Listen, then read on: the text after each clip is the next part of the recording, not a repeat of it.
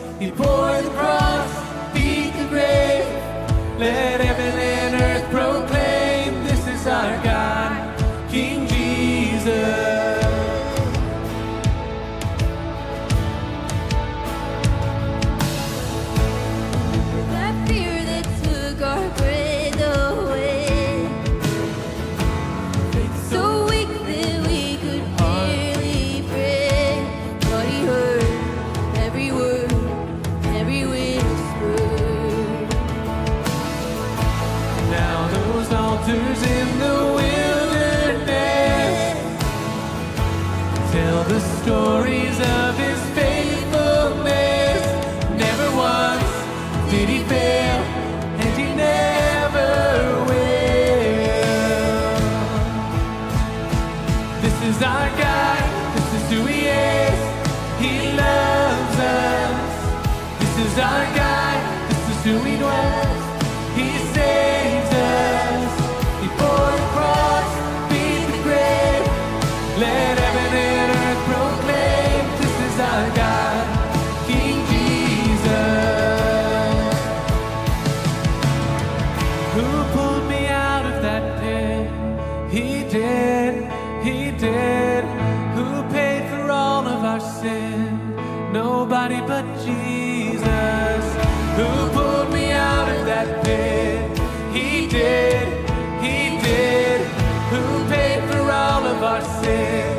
nobody but Jesus who rescued me from that grave. Yahweh.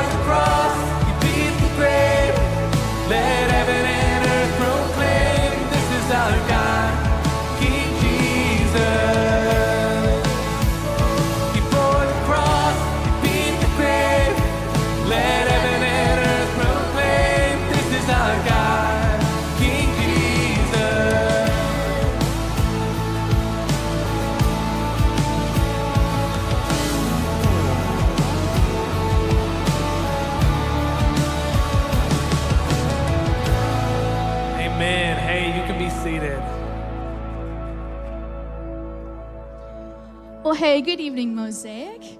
Uh, thank you so much for being with us this evening. I know there are lots of things you can do on a Saturday night, and we're grateful that you've chosen to be here and worship our sovereign God with us. If I haven't met you yet, my name is Ashley, and I'm on the communication team here, um, which means I tend to know lots of things. But I am not doing my job unless I make sure you know those things too. So, a few things I want to make you aware of this evening. First, you've heard us talk about some of our student trips. We're about five weeks out from those students leaving. Uh, and so I wanted to make sure you knew where they were going. So, our middle school st- students are going to be serving right here in Northwest Arkansas. And then our high school students will be in Portland, Los Angeles, New York City, and Paris. Um, so if you would like to give to any of those trips financially, uh, you can do so through the link. Uh, on our homepage. Um, but more importantly, we'd love to invite you to begin praying for our students now, the people that they're going to encounter, and the places that they're going to go. That is the most important way that you can partner with us. Uh, next, this one is for the men in the room. You have patiently endured us talking about all things women's studies and women's retreat, and it is now your turn. So, um, our men's retreat is happening at the end of April, and registrations are open now. So, this is available to um, men 13 and up. But if uh, kids are coming, they need to be coming with a male relative. If you have questions about that, you can uh, catch Jerry Dudley in the foyer, and he'll tell you all about it. You might be wondering, why is what does this girl know about the men's retreat? Admittedly, not much. I've never been, and I don't plan on going. But um, if there are any men in this room who have gone, would you raise your hand really fast, just to give a point of reference? Okay.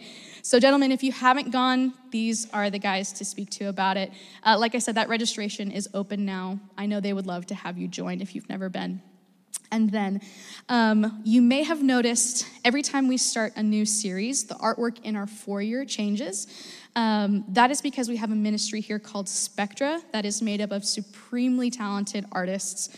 Um, I do not consider myself a creative person in the least. So every time we have a new series and I get to see that artwork put on display, I am so impressed. And if you are a creative person and are looking for an outlet, I'd love to help you connect with Spectra. So you can go to fellowshipmosaic.org slash spectra and they will get you all connected. Um, so for now, I'd love to invite you back to stand as we continue to worship our trustworthy King. Thanks for being here.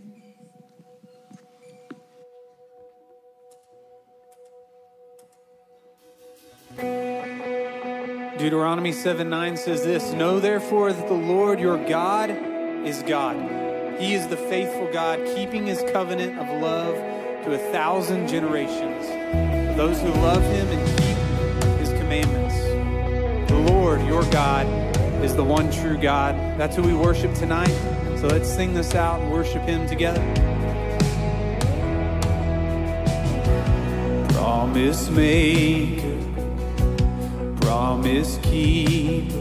You finish what you begin. Our provision through the desert, you see it through to the end. You see it through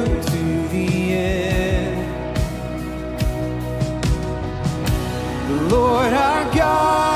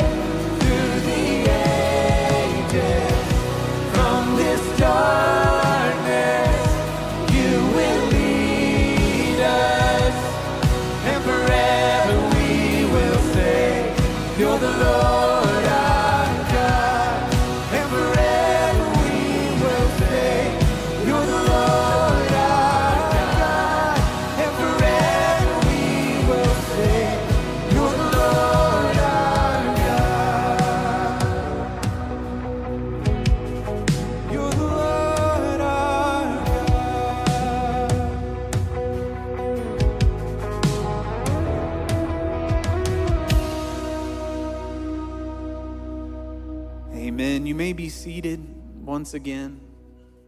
I'm going to introduce myself. Some of y'all know me, and I know some of y'all, but some of y'all don't. My name is Pat Anderson, and I work on staff here as a worship leader, specifically with Fellowship Worship. And so I wanted to give you a little behind the scenes to set up a song that we're about to sing.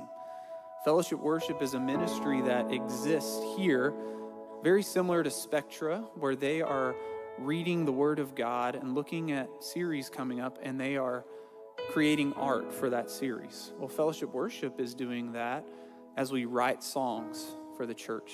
And so we meet early and we pray over the scripture and we pray with you all in mind to say, how can we take the word of God and how can we write a song in a way that ministers to our people? And so, four, a little over four months ago, we met on campus at the Oaks at the back, and we opened the book of 1st and 2nd Samuel, and really we looked at the Psalms and looked at the life of David. And we came to this passage that Collin's going to teach on tonight, where we see David's humility and his trust in the Lord.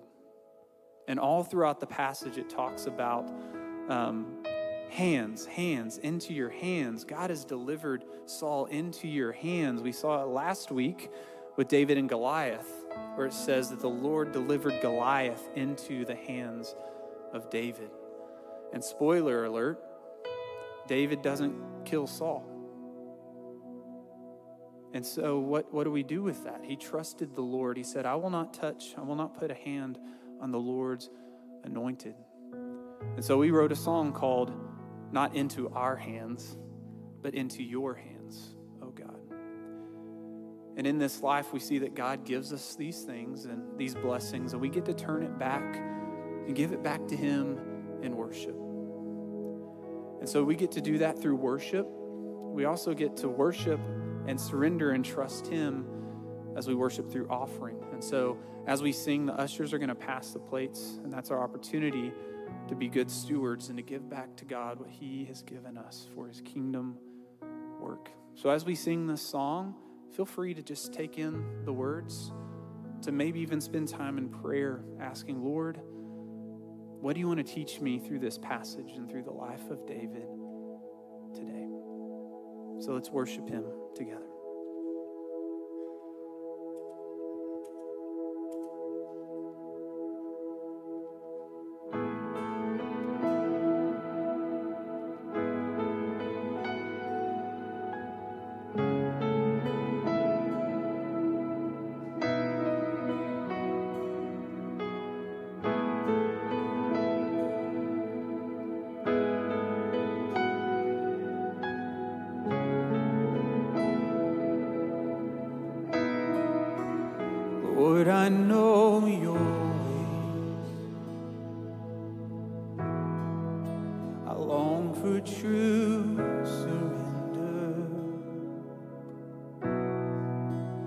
Trust you in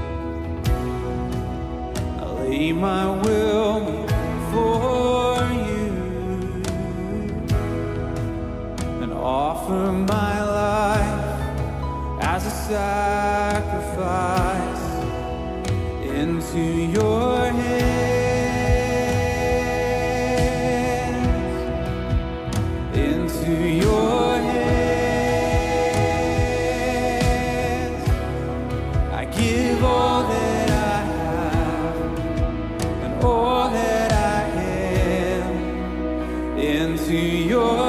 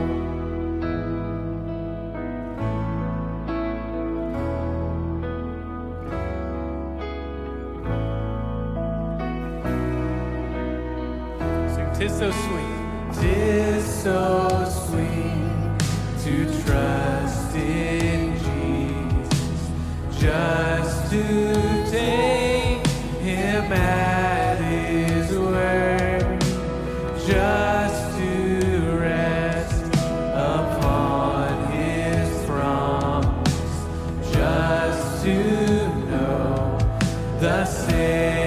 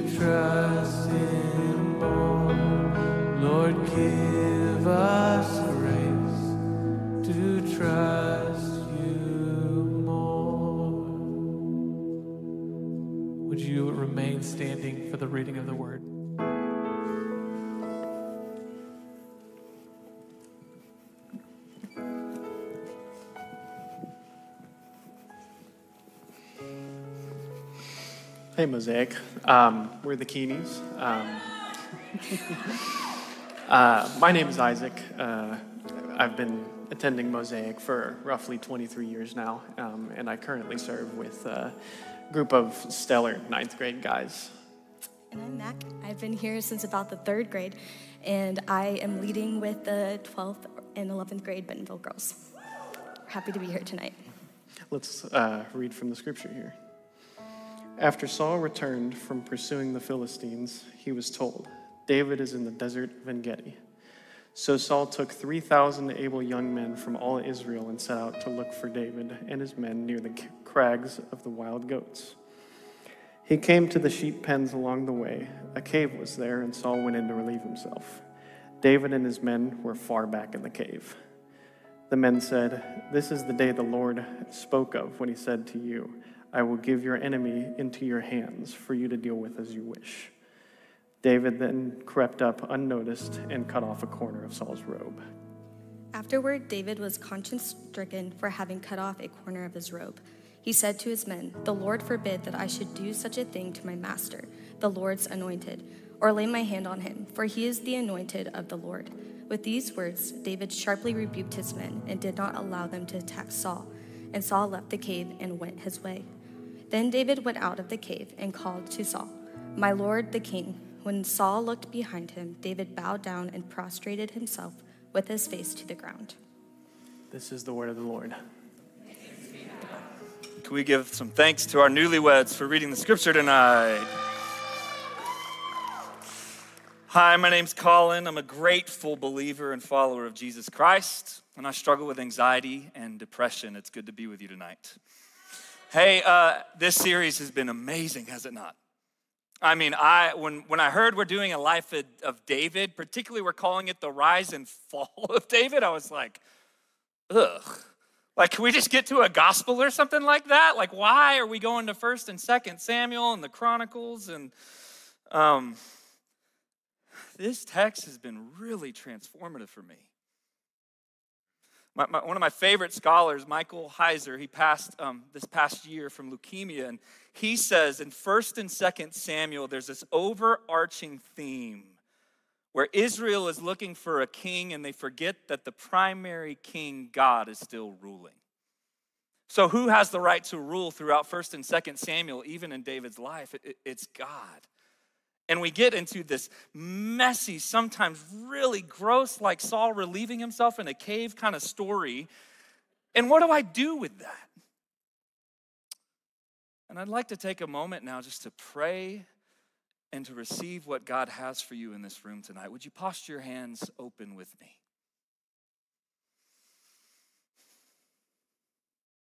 Oh, Father, thanks for your unfailing love. Would you wrap each person in it tonight?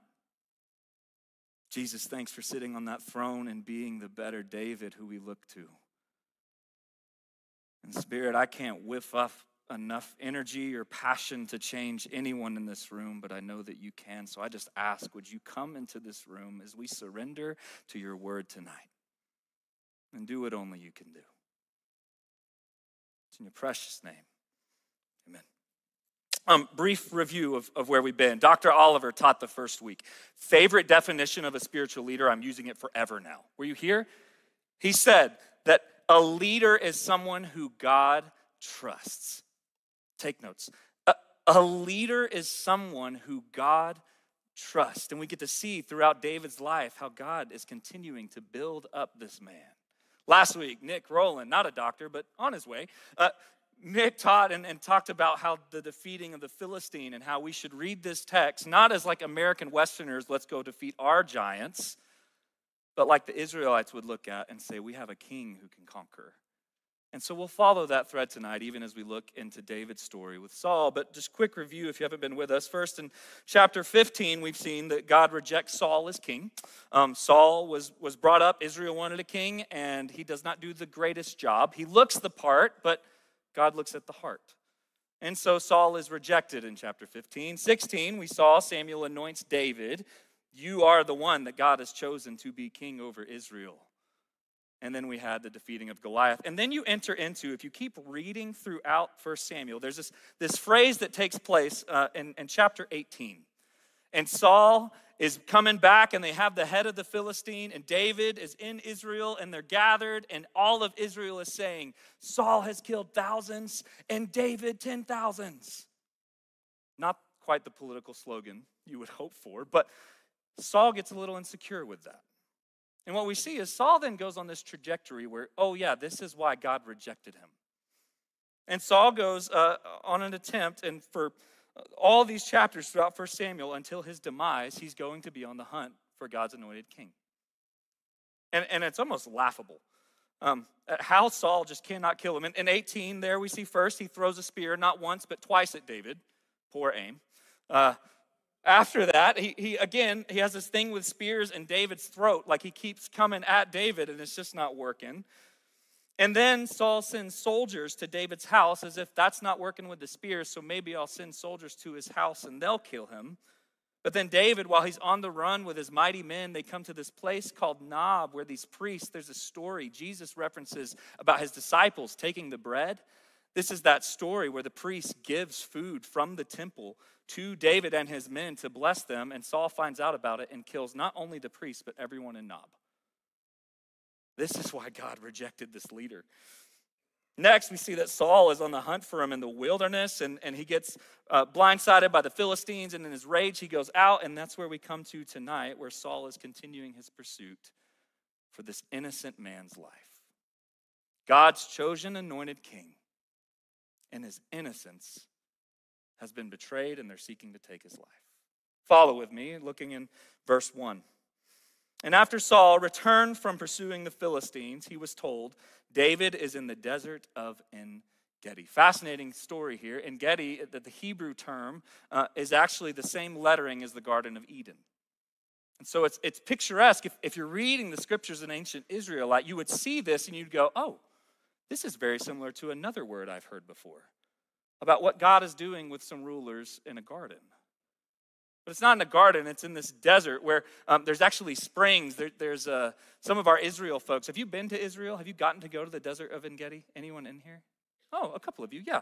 You should probably say it. I haven't been there, but I've heard it's amazing. Um, incredible hiking trails, and there's these rocks uh, that climb, and there's goats running around, springs of water, fresh water running through it. This is the dream place if you're on the run for your life, and that's where David has come. And he and his men are there, and Saul hears about it and takes 3,000 able young men from all Israel and set out to look for David. David has about 300 of his men on the run, and Saul says, Finally, we got him. But just in case, let's take 3,000. And they set out to look for David and his men in the crags of the wild goats. And he came to a sheep pen along the way, and a cave was there. And Saul went in to do what, friends? Now, it's got to be exhausting when you're hunting down someone's life. And here's Saul, and, and there's funny, like if you go to some of the earlier commentators, they're not comfortable with saying that this is this is Saul going to use the bathroom. Like he was taking a nap. I think it should be laughable. I think what the author in 1 Samuel is doing here is he's saying, could you imagine a more humiliating situation for God's rejected king? He has been rejected. He's on the hunt and can't kill this guy. And now He's going to relieve himself in this cave. And guess who's in the cave? David and his men were far back. And it sets up this very important question that I'd like to draw out tonight, even as Pat said earlier. Is will God's anointed king, God's chosen king, will he take things into his own hands to murder and uh, to, to revenge? I mean, this Saul figure is, is out to take his life. Will he Will he murder and revenge and choose violence to reach the throne? Or will he choose to trust? To trust God's sovereign hands and his plan and his timing? Let's find out. Uh, verse 4. You ever have friends who like take the scripture or a promise of God and then they turn and twist it to something it's not? Have you ever broken up with somebody, high school kids, and said, God told me to do it? This is that kind of theology where we take the promises of God and we twist them for our own means. And now sometimes it's laughable, but other times it means someone's life is on the line. The men said, This is the day the Lord spoke of when he said to you, I will give your enemy into your hands for you to deal with as you wish. Now, I've searched for Samuel, I've looked in and out, and I've tried to find where does God say that he's going to give an enemy into the hands of David for him to do as he wishes. Friends, it's not there. Which means this is some even in 1 Samuel, we're seeing some bad theology here. This is this is the God told me so, where they're saying, hey, uh, here's Saul, he's at the cave right there, David. The, the kingdom and the throne are right in front of you. Let's take him out. I mean, he's relieving himself for Lord's sake. Like, let's, this is the primary time to humiliate him and step into the throne.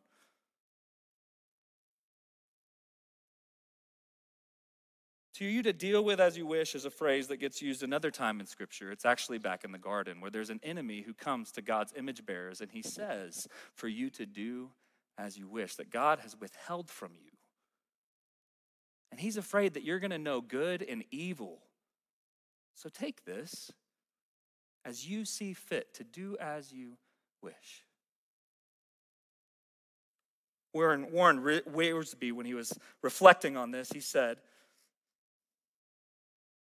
that God wants, uh, in the biblical narrative, God wants us to, nowhere else do we find God wanting us to do as we wish except the Garden of Eden, where we're faced with a decision will you trust God or will you take matters into your own?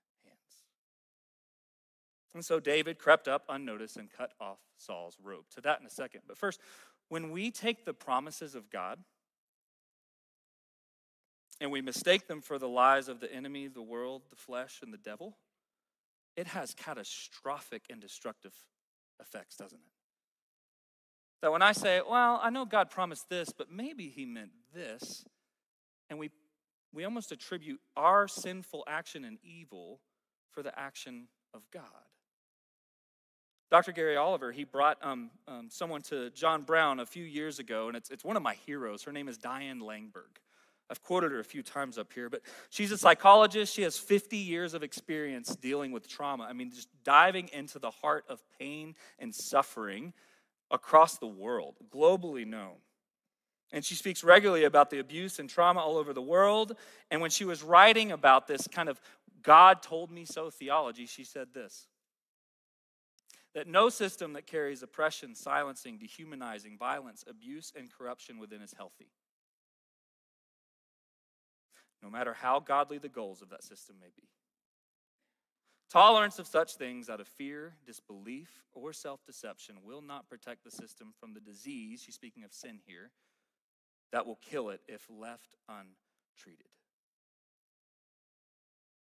And here's David's friend saying, Hey, uh, abuse, murder, this is what God had for you to walk in evil. Is that what God had for David? May we never attribute to our holy and righteous God the evils for which we are responsible. And then David goes in and he cuts off the, the, the robe. So, and I, it tells us something here I, I love. It's, it's honest. Because what David should have done is, is not cut the robe. And here we even see where throughout David's storyline, we're going to continue to see some compromises that take place. And you might be thinking, why, why cut off the robe? Well, a few reasons. If you were to read 1 Samuel again, you would know that in and through 1 Samuel, there's already been some cutting of robes.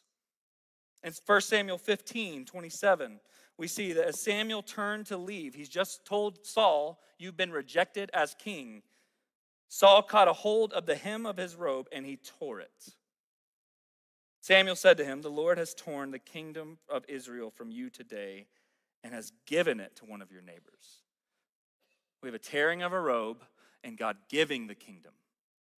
And then uh, the next few moments later, Jonathan, uh, Saul's son, who's actually best friends with David. So here's Saul trying to kill and murder, and Saul's own son, Jonathan, is going, No, actually, I, I know that God has told you you're going to be king. So he goes to them, and Jonathan, who, who's next in line to be king in Saul's lineage, made a covenant, a promise with David because he loved him as himself. And Jonathan took his royal robe off himself and clothed it, he gave it to David. See, God's already promised that he is going to give David this kingdom. It's not something he has to achieve. This isn't going to be something for David. Even last week, as we saw with the Philistine, it was he gave God the glory for the victory, not himself. And so, in one sense, this cutting off of Saul's robe is actually a callback and a symbol of who has the right to rule throughout this process. It's God. And yet, to cut off the, the robe of a, a royal figure, there's all sorts of uh, hymns, and, and whether it was the priest or the king in ancient Israel, there's a bunch of significance about that. And so to cut it off is actually a sign of disloyalty. And so while God can say, hey, you, your robe, this thing has been ripped off from you, it is not for David to do, is it? So, yeah, I'm not going to kill him, but I'm going to cut off the hem of his robe as a sign of disloyalty. At least to show my men behind me, hey, look, I didn't do, I didn't do nothing. I did something. But look here what David's response is. I love this because uh, the man after God's own heart, he's no by no means perfect, but he is repentant. He says uh, in uh, tw- verse 5 Afterward, David was conscience stricken for having cut off a corner of his robe. And he said to his men, The Lord forbid that I should do such a thing to my master. The Lord's anointed, or lay my hand on him, for he is the anointed of the Lord. With these words, David sharply rebuked his men and did not allow them to attack Saul. And Saul left the cave and went his own way. I love this because David, he, he's quick to confess and repent. Shouldn't have cut the robe, disloyalty to, to Saul and saying, No, no, no, I need to let God control what happens to Saul. That's not for me to do. And he's immediately, he's, he's stricken with conscience, which tells us something about uh, David's decision making. I mean, he is in a cave. He knows God has promised that he's going to be king. And here is the opportunity, the test. Will he remain faithful to God and his promises or take things into his own hands? Do you have situations right now where you feel like you might just be in a cave? And you're waiting for God's promises. You know He's got the renewal of all things on the line. He is for you, not against you. And He's with you in, in, that, in the presence of that. And, and we see something here with David's decision making because I think there's three ways we can make decisions in this world. This is very Baptist of me, but we're going to do it. One is to ask, is this easy? I'm in the cave. Uh, God, I'm waiting on you, but here's an easy way out. Is this comfortable? Next, is it popular consensus? What are other people going to think about this? I mean, his men are behind him telling him. Or using his conscience, is this right? Is this what the Lord requires of me? Now, that'll change the way you look at your phone on a Friday night, won't it? That'll change the way you respond to, to people who have harmed you and hurt you. Because if we're just doing what, what is easy, uh, that's not at all what Jesus calls us to. If we're just doing what is popular, like I'm going to do this so that I can just get all the likes and followers. But if we're doing something because, oh, this is righteous, this is what is right. Which draws us, we, we can see the first big idea out of this passage tonight that God's anointed king, his, his chosen king, chooses righteousness, not rebellion. He chooses in the midst of a, a really difficult time to trust God and his timing not to take things into his own hands. He's a leader. Uh, that a leader is someone who God trusts, and here we see that leader that God trusts giving the trust back. That David chooses, though not perfectly, he chooses to live within God's righteousness. But he doesn't stop there. I love this. Samuel gives us then the, the, speeches. So we've had the cave experience. What will God's chosen one do? Well, he chooses righteousness. And then you get these two drawn out speeches one by David and one by Saul. And David comes out of the cave and he calls out to Saul and says, Notice the words that David uses when addressing Saul the humility when he addresses Saul. My Lord the king. And when Saul looked behind him, just after relieving himself, David bowed down and prostrated himself with his face on the ground. And he said to Saul, "Why do you listen when the uh, why do you listen when men say David is bent on harming you? This day you have seen with your own eyes that the Lord delivered you into my hands in the cave. Some urged me to kill you, but I spared you. That term there, spared, is to look upon with compassion. That you are an enemy against me. You are seeking my life, and I choose to look upon you with compassion. And I said, I will not lay my hand on the Lord. There's two Hebrew words for forgiveness in the scriptures, and this is one of them. To, to not lay a hand on is to dismiss, it is to let go. You have been wronged, and you are ready, and rightfully so, able to take things into your own hands. And instead, you let go, you release, you choose to forgive that I will not lay a hand on my Lord because he is the Lord's anointed. See, my father looked at this piece of your, or see, my father, notice the familial term here that David's using. These two have a history together. I mean, he's best friends with his son. look, I have not, uh, look at this piece of your robe in my hand. I cut off the corner of your robe, but I did not kill you. See that there is nothing in my hand to indicate that I am guilty of wrongdoing or rebellion. I have not wronged you you are hunting me to take down my life.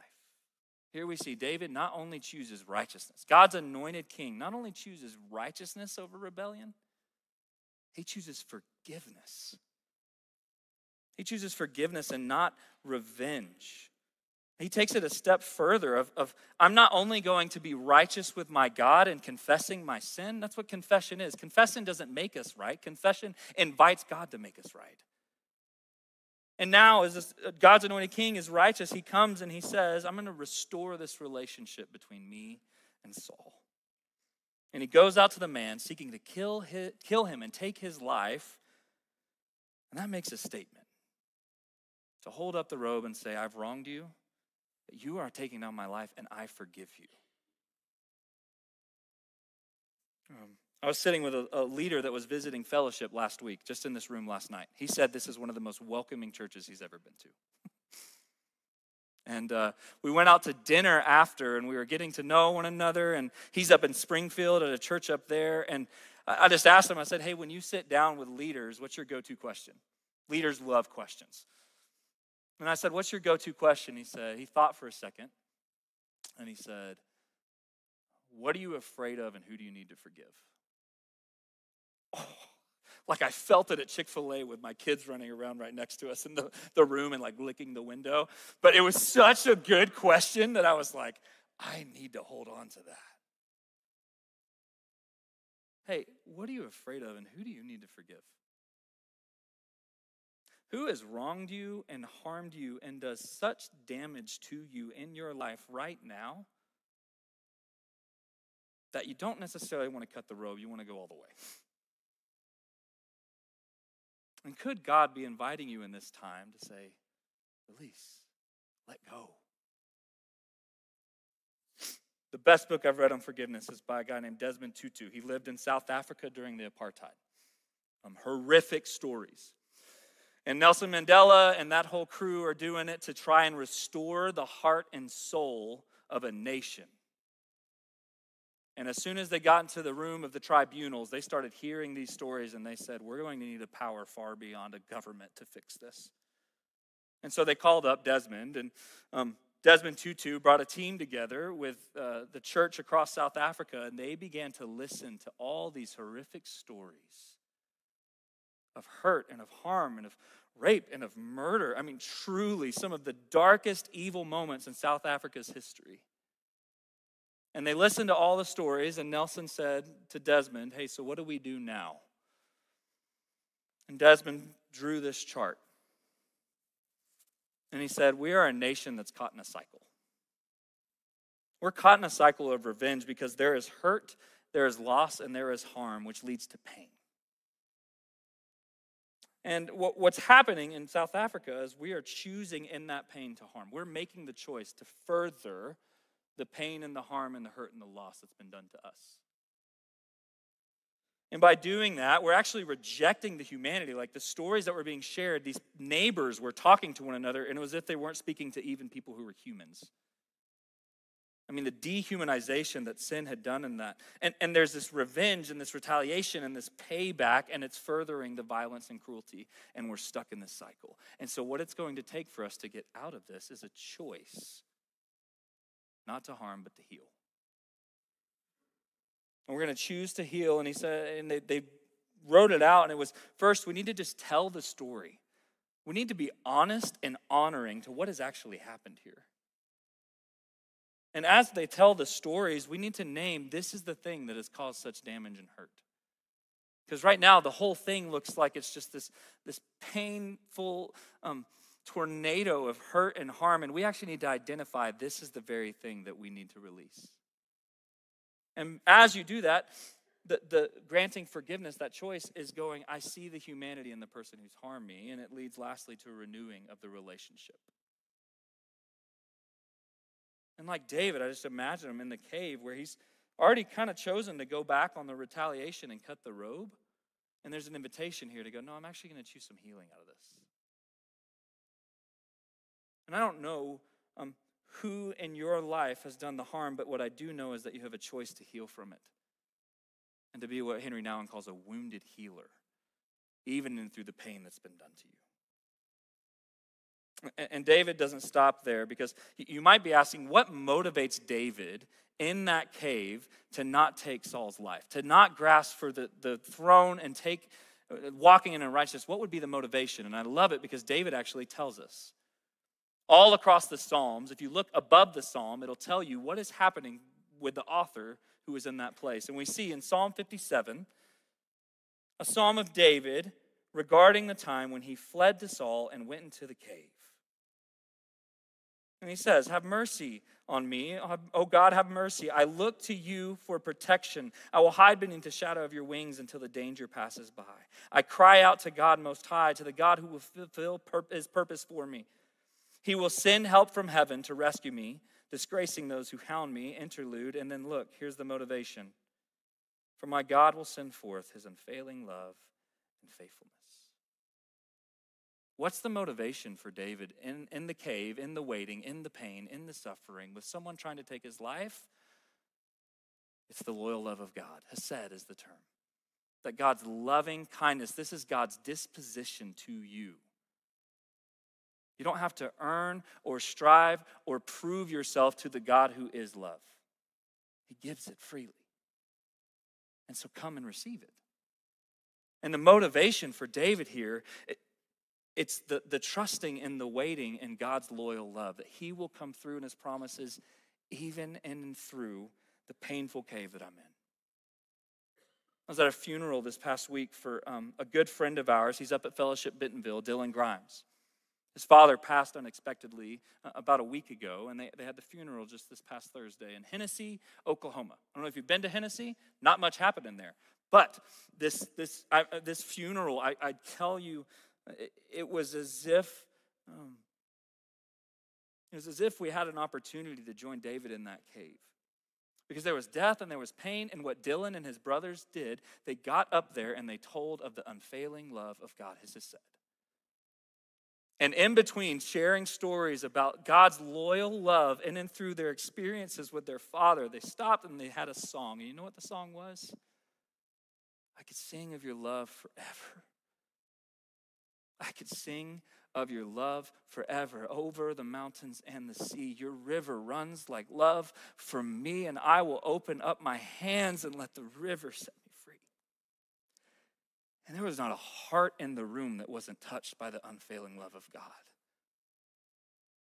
What motivates King David and to, to choose righteousness and to forgive his enemy? It's nothing but the unfailing love of God. and, and don't forget, uh, where is David when all this is happening? He's not, he's not on the mountaintop, he's in the cave. That he's actually in suffering. Someone's out to take his life, and he's saying, ah, they can take it. The unfailing love of God is so much greater than any throne I could sit on. But it's in and through the suffering that God is present. And look, we go back now and to, to David finishing up his speech to Saul, and he says, notice the emphasis on who's going to do the work here. May the Lord ju- be the judge between you and me. May the Lord avenge the wrongs you have done to me. But my hand will not touch you. May the Lord be our judge. May the Lord consider my cause and uphold it. May the Lord vindicate me by delivering me from your hand. David, even in and through the suffering, he chooses, I'm going to trust and wait in my God's unfailing love for me. And then the response Saul gives a speech. When David finished saying these things to Saul, he said, Is that your voice, David, my son? And he wept aloud. You are more righteous than I, he said. You have treated me well, but I have treated you badly. You have just now told me about the good you did to me, and the Lord delivered me into your hands, but you did not kill me. When a man finds his enemy, does he not let uh, does he let him get away unharmed? May the Lord reward you well for the way you have treated me today. And notice notice what Saul says here. Because of David's responses, I know that you will surely be king and that the kingdom of Israel will be established in your hands. That because of David's, because of the loyal love David experiences from God, he's able then to go and extend it. And now Saul, well, only for a moment, Saul goes back off his rocker in the next chapter. but at least for now, he has a chance to see, oh my goodness, the unfailing love. Yes, of course you're going to be king. And then he says, Swear to me by the Lord that you will not kill off my descendants or wipe out my name from my father's family. And so David gave his oath, and then Saul returned home, but David and his men went up to the stronghold back in the En Gedi. So, in, in summary, God's anointed king does three things. One, he chooses righteousness, not to rebel. Two, uh, he extends forgiveness, not revenge. And lastly, he trusts God's loyal love in and through suffering. Now, what we could do here is we could say, Isn't David so great? Don't we want to be like David? So let's go do these things.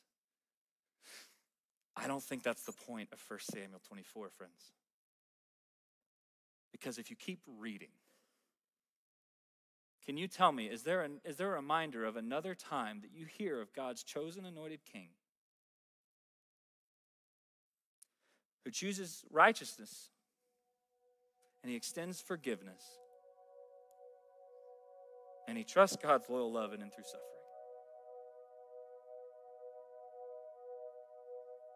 And it wasn't Psalm 56, but Psalm 22 gets quoted, a, a, a royal psalm of David that sings of David entering into the suffering and the hardship of God. And it ends with God restoring him. And there's a better king and he quotes that psalm and says, It was about noon. Darkness came over the whole land until three in the afternoon, for the sun had stopped shining, and not the robe of a king. The curtain in the temple between what is royal and godly and what is not is torn. And Jesus cried with a loud voice, not, not taking the life of an enemy, but giving his life for his enemies. Father, into your hands I commit my spirit. And when he said that, he breathed his last. Because it's not a cave that this king finds himself in, it's a tomb. And he rises and walks out of it and invites you and I into his kingdom with new life. So, how do you respond to 1 Samuel 24? Well, you look to the greater David. We're going to trust and follow him tonight. And, and if you're not following King Jesus, if you've been doing this life and it's a little more revenge than righteousness, a lot more rebellion happening in your heart, in the inner man, than of God's presence and purposes in your life, I would encourage you. Our prayer team will be available at the end of the service, and they'd love to walk you through one of the most important decisions you'll ever make of following King Jesus. But for those of us who have, we're going to take communion tonight to look to the greater David. And the table will be available, and they're going to serve you with a, a, a beautiful, beautiful word that it's God's unfailing, His Hesed love for you on the cross. And I'd ask if you would just step up and come out to your left and then come back to your right, and we'll take and hold the elements.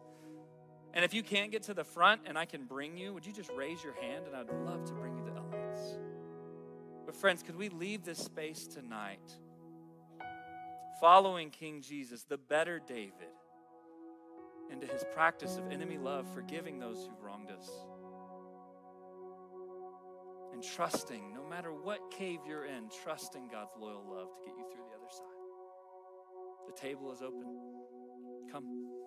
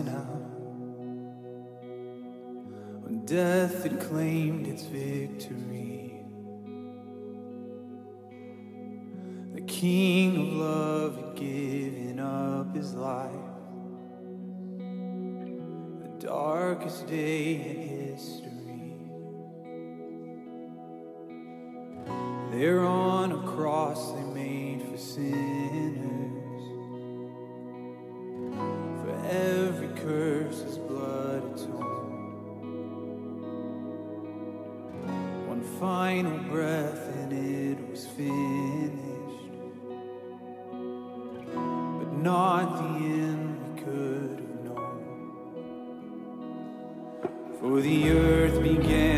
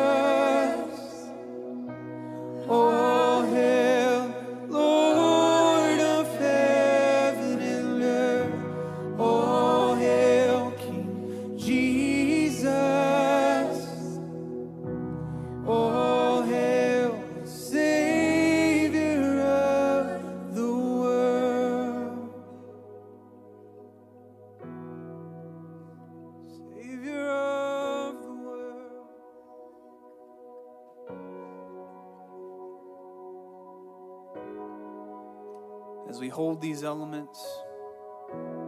Let's sing that chorus one more time together. Praise his name. All hail King Jesus.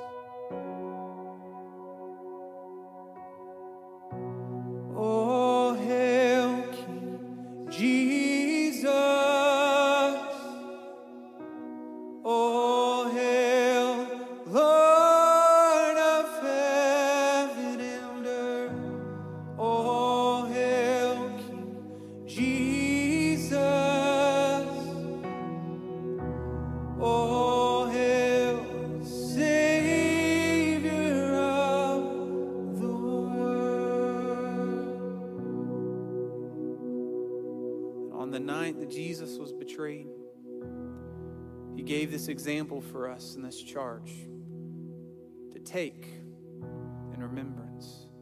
So his body broken for us, take and eat in remembrance.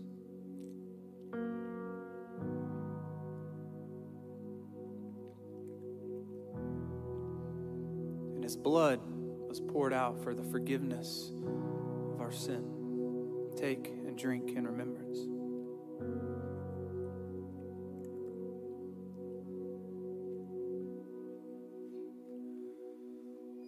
Declare his kingship in our lives one more time before we leave this place. We sing glory. Glory, glory. We have no other king but Jesus, the Lord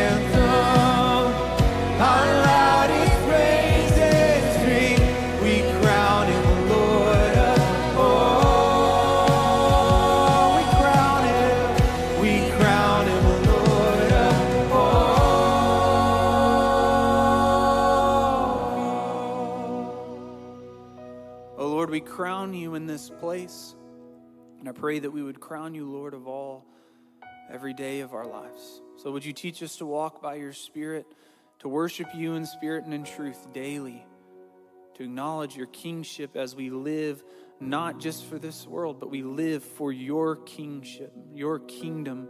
May your kingdom come and your will be done in us, we pray. Amen. Thank you for worshiping with us tonight, Mosaic. If you need prayer, our prayer team is at the back of the room. Also, if you're new, we'd love to get to know you. You can go see someone in the center foyer and go in peace to love and serve the Lord.